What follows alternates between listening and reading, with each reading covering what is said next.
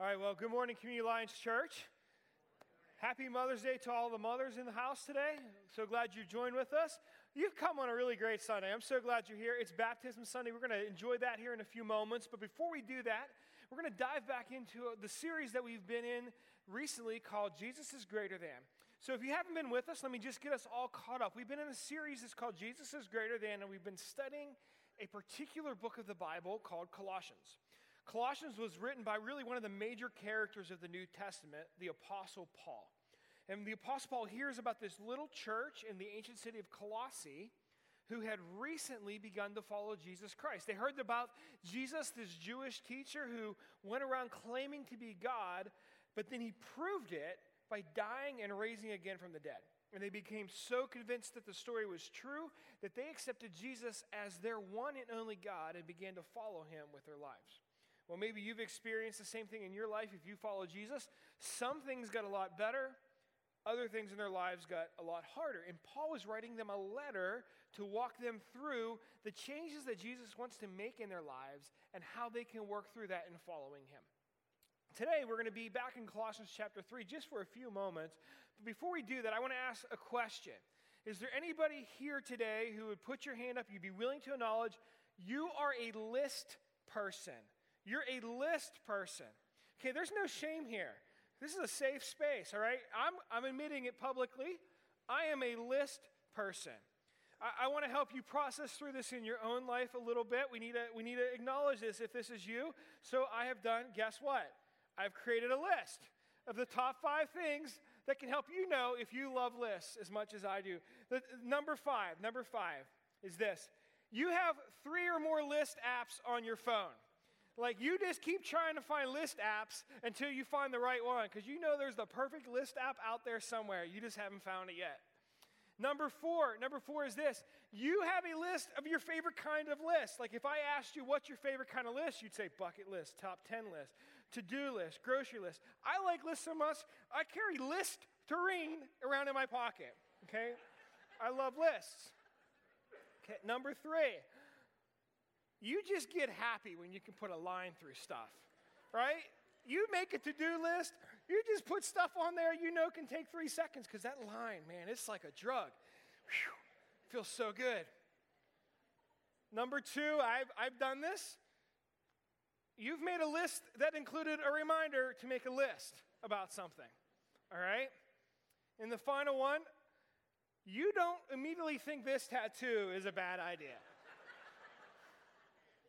Like you see that and you're thinking, well, I mean, it makes some sense. If I could just get some kind of erasable ink, that would be nice, right? I would never go to the grocery store again and forget what I'm supposed to have.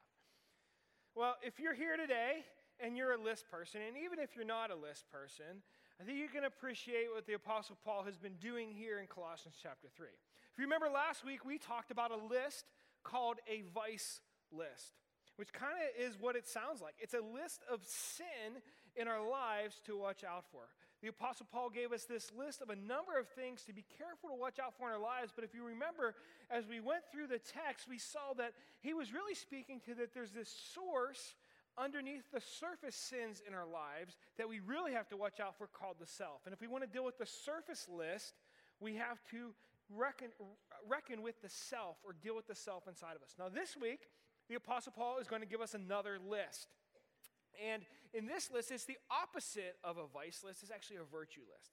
He's saying, We've talked about the bad things to watch out for. Now let's talk about some of the good things to emulate in your life. So if you have your Bibles, you can join with me in Colossians chapter 3. We're going to be in verse 12. If you didn't bring a Bible with you, there should be a Bible nearby, or you're always welcome to follow along on the screen where we'll put the verses as well. Colossians chapter 3, verse 12. The Apostle Paul says this Therefore, as God's chosen people, holy and dearly loved, clothe yourselves with compassion, kindness, humility, gentleness, and patience. Bear with each other and forgive one another if any, you, any of you has a grievance against someone. Forgive as the Lord forgave you, and above all these virtues on the list, put on love, which binds them all together in perfect unity. Did you see the list there as we went through? He's listing out these virtues. Now, I think the Apostle Paul was really a closet list person because he gives himself away. Before he even gets into his actual list, he makes another shorter list. It's like he just couldn't help himself, which to Paul I would say, man, I feel you, bro. Like this is this is what he's saying here. Notice the short list. Verse 12. Before he gets to the big list, he says, as God's chosen people, holy, and dearly loved. It's a shorter list in size, but it's a superior list in significance as he talks about these three things because he's saying, I need you to understand who you are before we are going to talk about what you are to be. So I need you to understand who you are in Christ before we're going to talk about what you do as followers of Christ. In verse 12, in this short list that we're going to focus on today, the Apostle Paul is really focusing on their identity. And he's saying that your identity in Christ is going to have a huge impact on your activity in Christ. In fact, here's our big idea. If you remember one thing from today, here's the big idea your identity shapes your activity. Identity comes before activity. Your identity as a follower of Jesus Christ shapes all of your activity, all that you do in your life in Christ. Now, this identity shapes activity idea, it, it's really not just a Bible thing. I think when you look around all of life, this is like a human being thing. In fact, a, a person who's really an expert on habits, his name's James Clear. He's a habit expert. He wrote a New York Times bestseller called atomic habits. And he talks about this same idea, not from a biblical perspective, just from a research perspective. And as he studied habits in people, he found this. He writes this in his book. He says, Your behaviors are usually a reflection of your identity. In other words, what you do is an indicator of who you believe you are. So when you look at your habits in your life or your activities on the outside, he's saying it's a reflection of really who you believe you are on the inside. He gives a couple examples in his book. For instance, he says, if, if you if you want to be a runner, don't think that just going out and running five times a week makes you a runner. You have to view yourself as a runner first. And then once you say, hey, I'm a runner, therefore I'm going to go out and this is what I'm going to do. I'm going to train for races. Or he uses an example of, of a musician. Playing a guitar, practicing the guitar number of times a week, or getting lessons doesn't make you a musician. In other words, you have to view yourself as a musician, and because that's my identity, that's who I am, I practice and I play in bands and I perform because that's who I am. I think Paul would agree. But he's using this sort of human principle spiritually, he's saying, when you look at how you follow Jesus outwardly, you've got to understand that that is shaped by your inward view of your identity. Which is why he starts not with, hey, go do this. He says, hey, this is who you are. Sometimes in our lives we think do or what we do on the outside do makes who, but Paul is saying simply who makes do. Who you are shapes what you do. And then he gives them a list. He says, This is who you are. If you've accepted Jesus Christ, you've made him your Savior in your life, you followed him, he said, First, you are dearly loved. You are dearly loved. You realize as a follower of Jesus Christ, you've received unconditional love because of who Jesus is and who he has created you to be. Think about this. Jesus, if you believe that he is God and that he is all knowing, he knows every bad thing that you've ever done. He knows every bad thing you're currently doing. He knows every bad thing that you're going to do that you just don't know about yet. He knows bad stuff you've done that you forgot about. If you look around your life and you think about who's the person in my life who knows me the best, who loves me the most? Well, even that person who loves you the most, they don't know every part of your dark side, but Jesus does. In fact, you can think about it like this if there is ever a person who could make a case with good hard evidence as to why you are unlovable, it would be Jesus. He has all the dirt. Yet, despite knowing that about you, he doesn't make a case for why you are unlovable. He makes the case for why you are absolutely redeemable and in his eyes worthy of unconditional love. He doesn't do it because of you, He does it because what He did on the cross for us. He went to the cross and said, Nope, I am willing to give my life for that person. They are worthy of my love because of who I am. Jesus gave the ultimate sacrifice to prove his love for you. It also says in Paul's text that you are holy. Sometimes when we hear the word holy, we can think of holy rollers or holier than thou, or just holy means doing less bad stuff and more good stuff, but holy actually has another meaning as well. It means really at the heart of it is set apart, set apart for a special purpose. Growing up, my mom had this red plate in the china cupboard in our dining room, and that red plate was set aside for a special purpose. Most of the year, we could just look at it, we would dare never touch it, but on your birthday, that red plate came out of the cupboard, and we would eat our dinner and then clean it up and eat our cake on the red plate. It was set aside for a special purpose. Jesus sees you the same way. You're not just another plate in the cupboard replaceable with many others. You are special, designed and created for a special purpose. He created you with the purpose that He has for you in mind. He says, You are holy, you are set apart. When you give your life to Him, He has a purpose for your life. You're not just one of many, you are one of a kind. Finally, He says, You are a chosen people. A chosen people. Elsewhere, Paul uses the word adopted to describe what it means to be a chosen people. My wife and I, we have two biological children.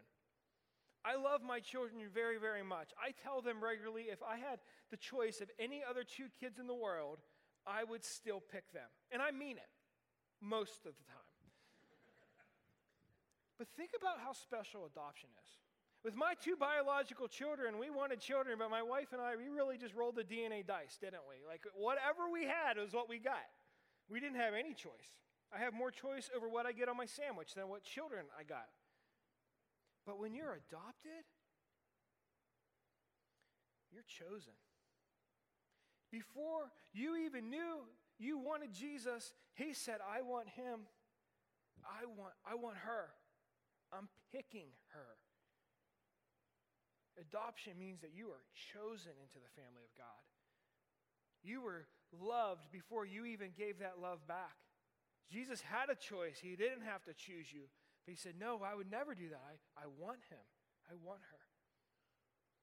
And so that means that no matter what your earthly family looks like, whether it's something on this day that you celebrate or something that is disappointing and, and hard, you, if you follow Jesus Christ, you have been do- adopted into a spiritual family where you are loved and where you are chosen. And Paul is saying to the Colossian church, he's saying to us, church, this is your identity. This is who you are. And it's out of this identity that we live our lives for Jesus Christ. This is the beginning of the understanding that shapes our activity. In just a few moments, we're going to have some of our church family who are going to get in this water in front of me, and they are going to celebrate and identify with Jesus publicly. They've already made this decision in their lives, they've already given their lives to Jesus, but now they're going to stand up here publicly and say, My identity is in Jesus Christ. But before we do that, I want to ask you, where, where does your identity come from? As much as we celebrate our moms today, ladies, I want you to know that your identity is not in how many children you have been able to have or how many children you've not been able to have. Jesus is your identity. And dads, your identity is not in your children either. It's not in how well they can shoot a puck, kick a ball, or make a basket. Your identity is in Jesus. And kids, your identity is not in whether your parents showered you with love or whether you felt like your experience at home was a desert with no love at all. You have a spiritual family where your identity is found in Jesus Christ. Maybe you've never given your life to Jesus Christ. Maybe you've never said, I want to identify with Christ. You have a long list of places you've tried to find your identity, like your career or your money, your possessions, your relationships, who you date, your sexuality, your mistakes, your failures. You say, That's my identity. And Jesus says, No, no, no, no. Your identity has to be found in me. In fact, I want to ask you just around the room, just bow our heads together, close our eyes. Even though we're all together in one space, I want to give everybody privacy as much as we can. And I want to ask you a question Have you ever placed your faith in Jesus Christ and said, I, I want to find my identity in you? I've tried to find my identity in many different places that left me feeling like an imposter, but I, I Jesus, today I want, I want you. I want what the people in this baptismal tank have. I want a relationship with you. If that's you, I want to invite you, just where you're sitting, to give your life to Jesus. I'll, I'll, give you some words. It's not the power of the words that I'm going to say, but these words can help lead you in a prayer that expresses what's in your heart. So, with everyone's heads bowed and eyes closed, I just want to say if you want to give Jesus your life, you can just pray this prayer after me. Jesus, I want my identity in you. I want to know who I am in you. I want to be your child. I ask that you will forgive my sin. Thank you for your death on the cross. I place my belief and my trust in you. In Jesus' name I pray. Amen. Well, in just a few moments, we're going to celebrate the fact that seven people in our church family have placed their faith in Jesus as we celebrate baptism together. Before we do that, though, if you're able, I want to invite you to stand. Let's worship Jesus who gives us our identity together as a church family.